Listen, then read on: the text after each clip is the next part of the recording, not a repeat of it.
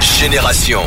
C'est l'anecdote du rap game. Aujourd'hui, on va vous parler de quelque chose de sérieux. La question du jour, c'est comment un personnage fictif d'un film a inspiré une chanteuse latino à sortir l'un de ses tubes les plus rentables de sa carrière. Je vous parle de quoi? Je vous parle d'un film qui s'appelle L'Impasse, où il y a Al Pacino qui joue le rôle principal de Carlito Brigante, et dans ce film, il y a un personnage qui s'appelle Benny Blanco. Dans la version originale, il s'appelle Benny Blanco from the Bronx. Dans la version française, c'est Benny Blanco, l'homme du Bronx. Vous allez comprendre pourquoi je vous dis tout ça.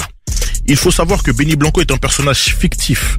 C'est un latino du Bronx qui n'existe pas, entre guillemets, mais les vrais latinos dans la vraie vie se sont identifiés à lui. Donc, qu'est-ce qui s'est passé?